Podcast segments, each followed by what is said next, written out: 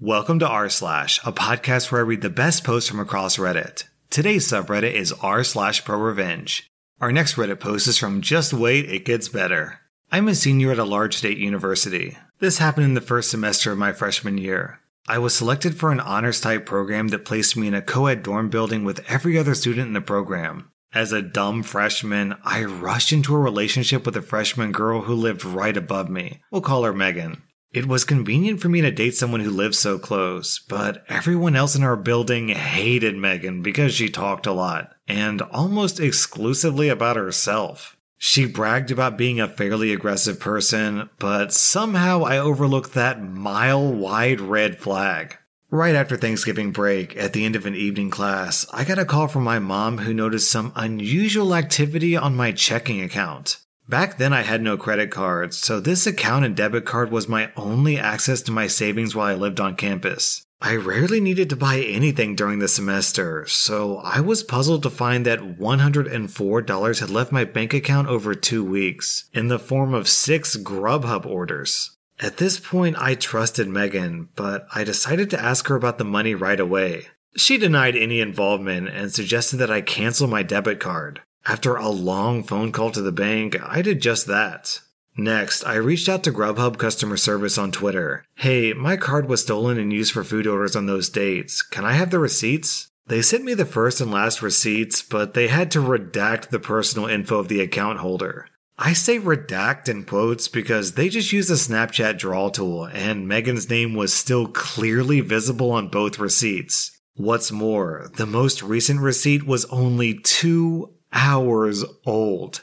She was probably still eating when I chopped up my debit card. It's worth noting that she and I both had unlimited dining plans, paid for by our respective parents, and we lived 500 feet from the nearest dining hall. She didn't need to order food, and she definitely didn't need my money to do it. So I texted her again. I have the receipts from Grubhub. Are you sure you didn't make those orders? F you for suspecting me.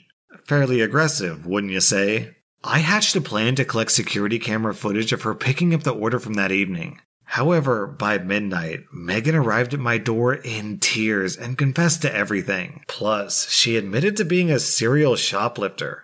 Exhausted, I sent her away and decided to deal with everything in the morning. By the next day, everyone in our building seemed to know what was going down, probably because Megan had already begun broadcasting her version of the story. I sent Megan a breakup text and decided that the $104 was a loss. At least I escaped unscathed, right? Well, less than two days later, she entered my room when I wasn't looking. I was sitting at my desk when I noticed her silently standing behind me. Give me my stuff. Where's my stuff? What stuff? You know. I did not know. She tore through my room, looking for something that she refused to identify.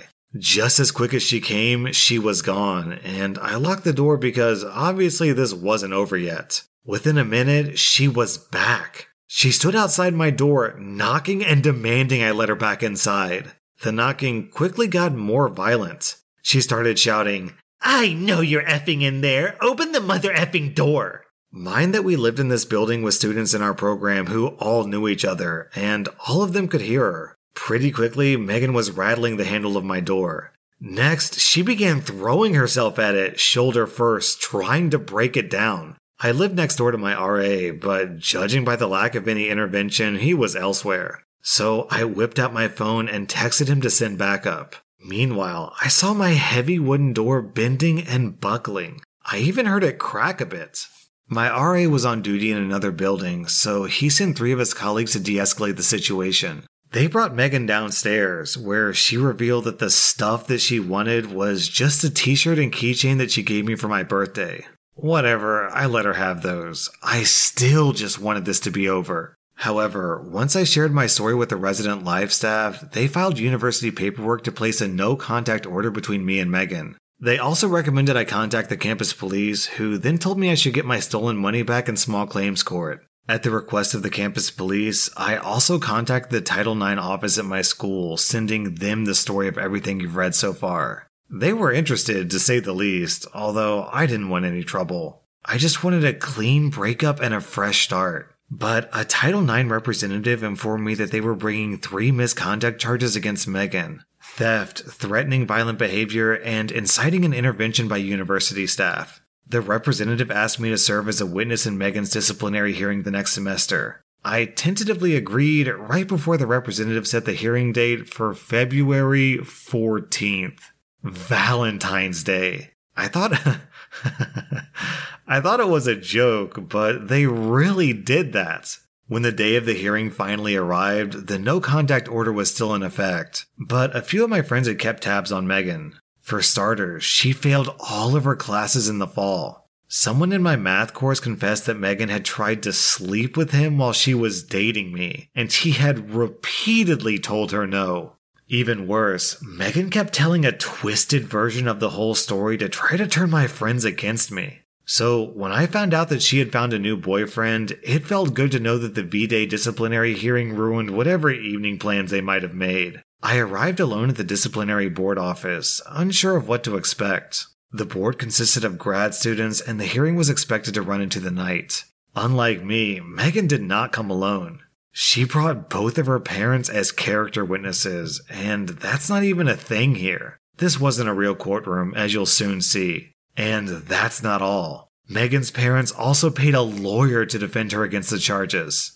The board knew that wasn't necessary, but Megan's parents believed so strongly in their daughter's innocence that they had already paid this three piece suit to make her case. In the name of fairness, the board members offered me pro bono legal representation, a junior economics major who we'll call Jimmy. Jimmy had already read my accounts of the event from the fall, and thanks to my screenshot of the Grubhub receipts, he said there was an okay shot of the charges sticking. Then I told him something I'd kept secret for months. When Me- when when Megan tried to break down my door and I whipped out my phone to text my RA, I also filmed the whole thing. I've got to make a quick aside here, OP. If you're watching this video, I will pay you for that video. So please email me and hopefully we can work something out. Jimmy couldn't get enough of the video. There was Megan, kicking and screaming and clearly trying to break into my dorm room. It, was, it was all the evidence I needed, and no one saw it coming.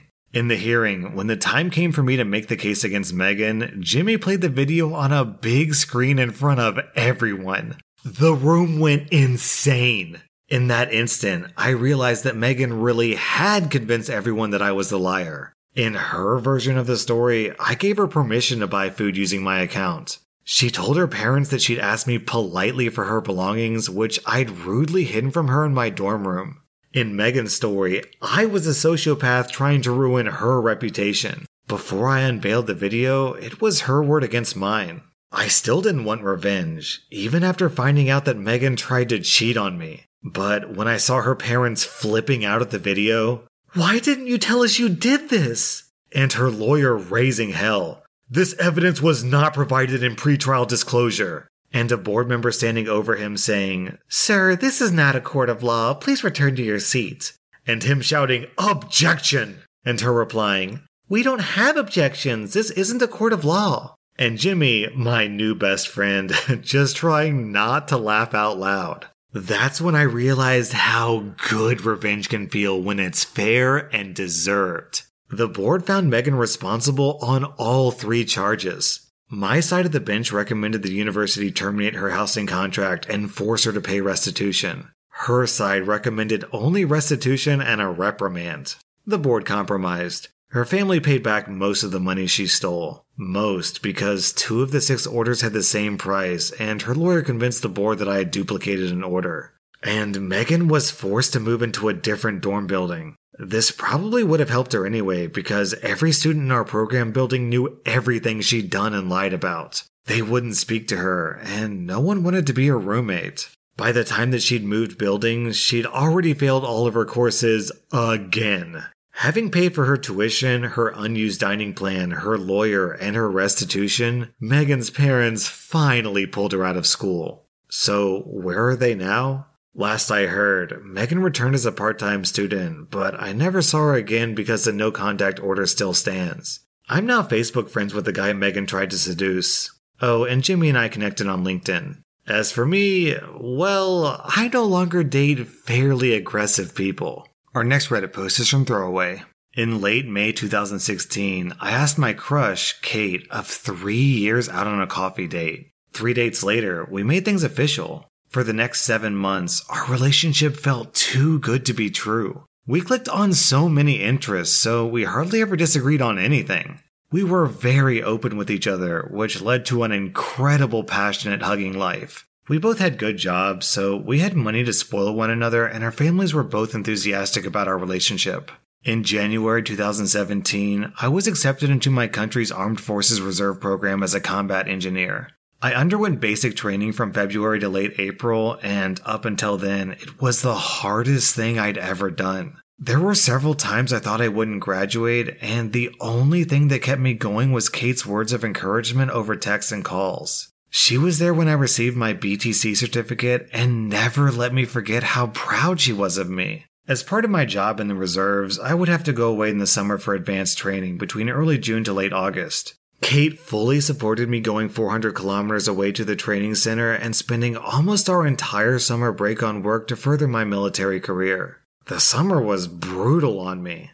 I was a social outcast from every clique that formed on our course and was the butt of several jokes. My self esteem plummeted through the floor, but Kate's belief in me is what made me prevail. I passed as fifth best on the course and owed it all to her. The decline. Things between us started to sour after returning home. According to her, I wasn't as spontaneous and outgoing as before I went away. I was dismissive, took small jabs and jokes as personal insults, and would rather stay in, watch movies, and passionately hug instead of going out. Unbeknownst to both of us, I had developed some nasty social anxiety due to the events of the summer, and it started affecting our relationship. Nearing our two year anniversary in 2018, we got into a heated argument over a small misunderstanding and subsequently broke up. I was incredibly distraught before she texted me three days later and said she wanted to try to fix things. I didn't see her for three weeks, but we kept in touch every day, slowly mending things. When we officially got back together, nothing felt the same. Every time I talked with her, it was as if I was walking on eggshells, and it only worsened my anxiety, which in turn hurt our already damaged relationship. Then things finally came to a head at the end of July. The hurt. While in school, Kate had met a dude named John. She saw in John what she used to see in me, and they quickly became very close friends. He consoled her through our breakup and every little time I messed up afterwards. For the record, I knew of John, but never thought Kate would ever do anything with him. One night after work, we had planned for me to stay the night at Kate's place. I arrived to see the two of them chilling on the living room couch. Kate said that John had dropped by for a spontaneous visit and he was just leaving. After John left, she became cold and distant. I slowly accepted that our relationship was dead and asked her how things were between us. She echoed my thoughts, and we agreed to break up the next day. She said I could stay the night one last time, seeing how it was late and she was still worryful of me. From there on until she fell asleep, Kate became uncharacteristically glued to and protective of her phone.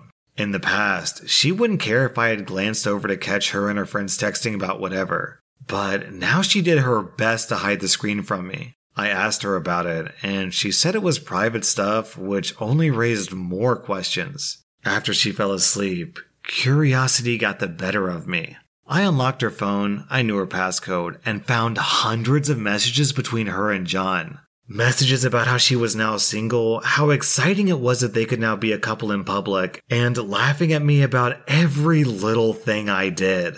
I quietly sobbed as I read through each hurtful text. My crying wasn't as quiet as I thought. Kate stirred, and once she realized what I was doing, she threw a fit. I couldn't find the anger or words to combat her, so I just grabbed my stuff and left, with Kate shouting and yelling at me the whole time. It was late in the morning when I got home. I just broke down and ugly cried all night. I called in sick from work the next day and spent it sulking in my bed.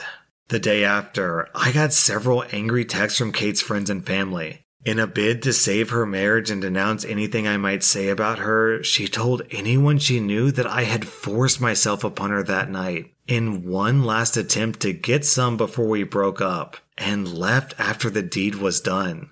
Though what I had done was scarring, she refused to press charges because she didn't want to make a circus of her life in court and was the bigger person by doing so. I spent the next few months in fear that her allegation would have me discharged from the army and my image forever tarnished, but nothing ever happened. The revenge. Five months afterwards, Kate DM'd me. After pleasantries, she basically apologized for the whole thing and actually admitted to faking it. Though she would never publicly admit it to save her own reputation, though my image be damned. This angered me, but I kept cool. I screenshotted the text and continued talking with her. Over the next three months, she entered into a cycle of events as follows. 1. Complain about a current life situation, usually about John screwing up in their relationship in one way or another and asking for advice. 2. Lamenting our relationship. How I never screwed up like John did, how she wished we could go back to the way things were, blah blah blah. Three, ignoring me because John finally pulled his head out of his butt, did some huge romantic gesture, and saved their relationship. Four, going on a smear campaign on social media about our relationship, employing her friends for help, knowing in full that I would see it all, and trying to bait me into an argument. Five, it would work. She would try to turn the argument around and paint me as the bad guy, and then block me for about a month before repeating the cycle. This happened three times like clockwork and always left me burnt out and broken. But a part of me wanted it to happen. Each time it did, I took screenshots of every damning thing she said. I had a full SD card of everything I compiled before I finally decided that it was time. Making several picture copies of the worst of the worst text messages I caught, I purchased several manila envelopes and mailed them to everyone I thought would matter to Kate her parents, grandparents, extended family she was super close with, best friends, work boss, coworkers, teachers, whoever I could find a mailing address for. I made sure that anyone getting the envelope would know that the texts were between me and Kate and sent them off. Within three weeks, I got results. Some of the people who messaged me to shame and insult me before now apologize for their words. My favorite was from her own parents, who went on to say that they were deeply sorry about their daughter's behavior, how they raised her to be better than how she acted, and to please not pursue any legal actions. The thought had crossed my mind, but I didn't have the money nor the mental fortitude to fight a legal battle. I told them I'd think about it and that they'd be the first to know besides Kate if I did. Kate sent me some texts as well with things like, How could you betray my trust like that? Or, you ruined my life, you bastard! I didn't reply. I just read every angry text that flew in with a satisfied grin and then blocked her when they stopped. I never fully found out how badly her life was affected by my revenge, but I do know that she dropped out of school and no longer has a job. I hope John was worth it. If my ex girlfriend made false accusations like this against me, and I had proof that she was lying, I would go straight to the cops. Because if she could lie about me and ruin my life, then she could lie about another guy and ruin his life as well. I mean, I'm not blaming OP for taking the route that he took because he has a right to process this however he wants. But if it were me, I would have gone full scorched earth. That was r slash pro revenge. And if you like this podcast, then be sure to follow me because I put out new Reddit podcast episodes every single day.